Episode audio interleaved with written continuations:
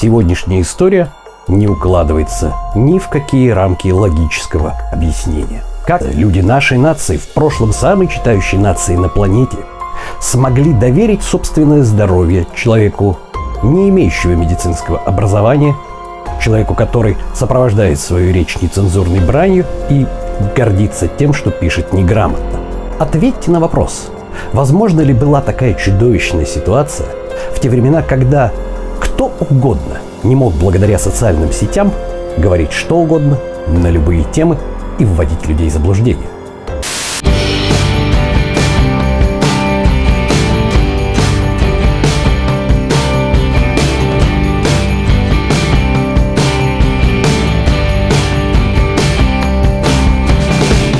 Сегодняшняя история поистине уникальна.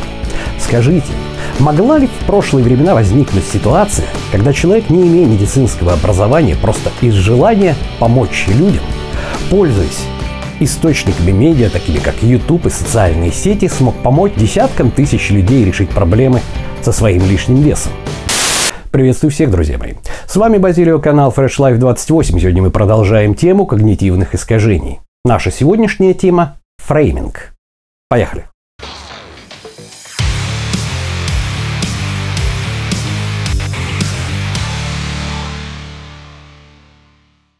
Что ж, друзья мои, как вы уже догадались, по первой и по второй части речь идет о вашем покорном слуге, об одном и том же человеке. Вопрос в другом, каким образом в самом-самом начале мы представляем эту информацию. Итак, на самом деле сегодняшний ролик очень важен по одной простой причине, потому что в той книге, которую я рекомендовал бы вам всем прочитать, имеется в виду книга Дэниела Канемана, да, «Думай, э, медленно, решай быстро», а, не очень точный перевод понятия фрейминга. Давайте мы посмотрим с вами на страницу, на которой дается определение, да, и увидим, что здесь, скорее всего, ошибся переводчик, потому что он перевел дословно. Я не видел оригинал, но сам по себе приведенный в книге термин установление рамок. Фрейминг – это установление рамок. Он совершенно не отражает то, чем является фрейминг на самом деле. Сейчас я вам об этом расскажу. Потому что в нашем обществе, в нашей среде, да, когда вы говорите установить кому-то рамки, это, как правило, звучит так, что мы устанавливаем кому-то какие-то ограничения, да, то есть вводим кого-то в рамки. А фрейминг, тот, который на самом деле является когнитивным искажением, о которых мы сегодня будем говорить, о котором, это совсем-совсем другое. И к ограничению, к установлению каких-то рамок не имеет никакого отношения. Поэтому именно сегодня, именно сегодня, думаю, что ролик будет очень полезен, потому что из книги можно немножко запутаться и получить не совсем точную информацию. Что же, поехали. Итак, что же такое фрейминг? Фрейм – это рамка, да? И на самом деле вот этот перевод установления рамок, он не совсем правильный. Смысл фрейминга в том, что информация, картина, которую мы с вами видим, которую нам подают, воспринимается нами в зависимости от того обрамления рамки, да, в которой нам ее показывают. Она может быть богатой, она может быть дешевой, бедной, да, она может быть позитивно окрашенной, она может быть негативно окрашенной. И именно эта рамочка представления об одном и том же факте, о факте того, что ваш покорный слуга, блогер, не являясь медицинским работником, но вот что-то вам рассказывает из области биохимии, помогает решать задачи и так далее, но вот а, в зависимости от того, как она окрашена, преподает человеку, который совершенно ранее не знаком с этой картиной, да, вот предположим, как меня можно представить, а, теоретически в каком-нибудь средстве массовой информации, чтобы создать обо мне определенное, определенное мнение. Да? И в зависимости от того, какая рамка, фрейм, насколько она окрашена эмоционально и другими вещами, сейчас я вам об этом расскажу, но вот и определяет, какое у нас будет отношение к этой картине. И именно теория ограниченной рациональности Герберта Селливана, например, даже в экономике, подразумевает то, что в зависимости от того, каким образом нам преподносятся цифры, статистика и рамки влияет на то, каким образом, например, инвесторы будут принимать решения. Хотя эти люди, по идее, должны быть сверхрациональны. Чего уж говорить непосредственно о нас с вами, об обычных людях. Так вот, фрейминг – это как раз влияние. Влияние того, в какую оболочку, в какую оболочку, в какую рамку, в какую конфетную обертку завернуто что-то, нечто, к чему у нас должно быть э, выработано или создано наше отношение. Да? Это совершенно рациональная вещь, потому что к системе 2 эмоции не имеют никакие отношения к человеку разумному. Это воздействие напрямую на наши эмоции, то есть на систему 1 или на нашу внутреннюю обезьянку. Так вот, почему я считаю, что фрейминг – это базовое понятие, да? Потому что в эту рамку, представьте себе рамочку, да, в эту рамку, как в пазлы, в кубики, вставляется набор самых-самых известных, которые мы с вами уже изучили, когнитивных искажений, да?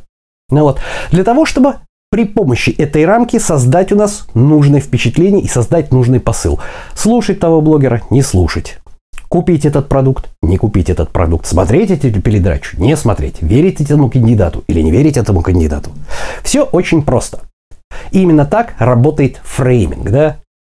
И именно в эту рамочку мы начинаем вставлять или те, кто создают для нас, создают для нас заранее заготовленное нужному нужным кругам мнение о чем-либо, берут эту картину и в эту рамку начинают вставлять пазлы-кубики. Например, якорение. Например, стереотип. Например, тот факт, что если тысячу раз повторить ложь, она становится правдой. И вот этот самый набор когнитивных искажений, в зависимости от его окраса, и формирует у нас с вами какое-то отношение изначально к какому-либо событию, к какому-либо человеку, к какому-либо продукту. Вот именно это и называется фреймингом. И вовсе не, скажем так, установление, как написано в книге, да, видимо, ошибка перевода, не установление каких-то рамок, да, потому что установить человеку рамки, это означает, ну, как-то чем-то его ограничить, установить рамки поведения, там еще что-то, еще что-то. То есть с точки зрения смысла будет немножко непонятно. То есть фрейминг – это обертка, в которой нам что-то подают. И от того, как он сформирован, а формируется эта обертка из набора когнитивных искажений, которыми нами манипулируют, да.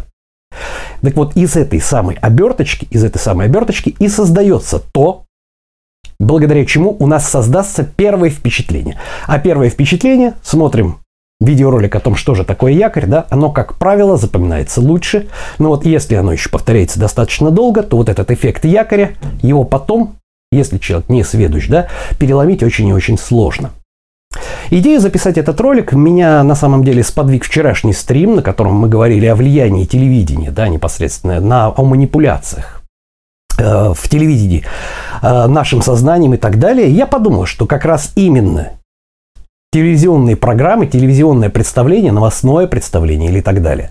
Но вот это яркий, ярчайший пример фрейминга, да, когда в зависимости от того, что нужно редактору, ну, а понятно, у редактора заказ еще там от каких-то людей, да, в зависимости от того, что нужно редактору или что нужно корреспонденту, материал преподается в таком свете, в котором эта рамка составляется практически без ошибок, без ошибок определяя нашу реакцию.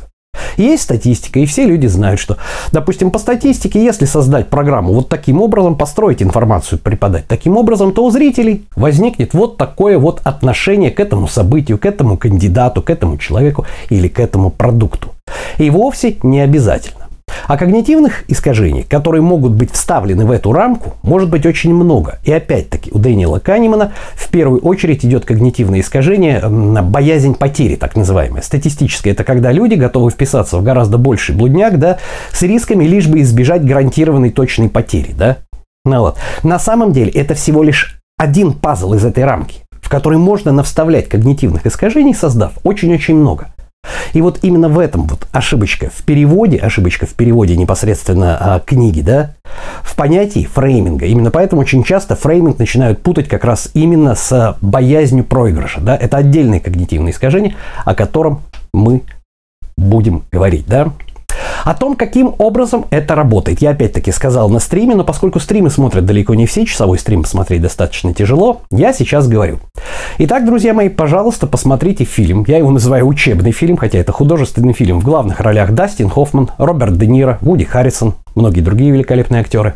А, фильм называется, в нашем прокате он шел как «Плутовство», ну вот, а в английском это по роману, по одноименному роману, он звучит как «Wag the dog», да? Или «Хвост виляет собакой». После просмотра этого учебного фильма, это как профилактика, вы смотреть новости в течение месяца не сможете без смеха точно, абсолютно. Фильм совершенно великолепный, самое главное, он практически не утрированный. Поэтому я сейчас настаиваю. Пожалуйста, вот на картинке, режиссер, актеры, да, как это выглядит заставочка. Пожалуйста, сейчас прямо, учитывая, что этот ролик я записываю в пятницу, в пятницу, скачайте этот фильм, посмотрите. И поверьте мне, на ваш вопрос, который вы очень часто мне задаете, каким же образом бороться с желанием постоянно смотреть новости, я вам скажу. Посмотрите этот фильм. Это хороший укол. Хороший укол и хорошая, великолепнейшая демонстрация того, что такое фрейминг на самом деле. Итак, друзья мои, давайте еще раз вкратце. Фрейминг, пожалуйста, это когнитивное искажение, которое определяет то, что мы относимся к какой-либо новой информации, к какому-либо новому объекту несколько нерационально, а основываясь на эмоциях. И на эмоциях в зависимости от того, в какой рамке, в какой форме в какой рамке нам эта информация преподносится. С негативным окрасом, с позитивным окрасом. Очень часто эта рамка как картина, да, как вензеля вот на раме в картине, да, это хорошая очень ассоциация. Она состоит из набора вот этих самых когнитивных искажений, которые мы с вами изучаем на канале Fresh Life 28 в плейлисте «Когнитивные искажения». Эта рамка формируется создателями, тем, кто эту рамку делает, да, и украшается вот этими самыми когнитивными искажениями и нам преподносится. И наша система 1 это хавает. Те люди, которые в состоянии отловить себя, поймать себя за руку и сказать, что ребята мной чисто манипулируют, которые знают про когнитивные искажения, таких процентов 5 всего лишь. В большинстве случаев это срабатывает. Но и даже у наших этих 5%, вспоминаем мои первые ролики о когнитивных искажениях, если система 2 занята, если человек устал, если человек, э, проблема, которая освещается, связана с человеком сильно эмоциональным фоном, да, запросто система 2 может отключиться и даже у них схавать вот эту самую вот рамку, да, то есть воспринять непосредственно новый объект, новую информацию в концепции вот того фрейминга. Фрейм – рамка, да, которая непосредственно нам показывают. Вот такие вещи. Каким образом с этим бороться? Как всегда, я говорю, что ловить себя за руку, когда вы будете видеть в наборе рамки вот эти когнитивные искажения, вы будете, о, знакомое, вот знакомое, вот знакомое. А, так мной манипулирует. Вам жить станет намного-намного проще.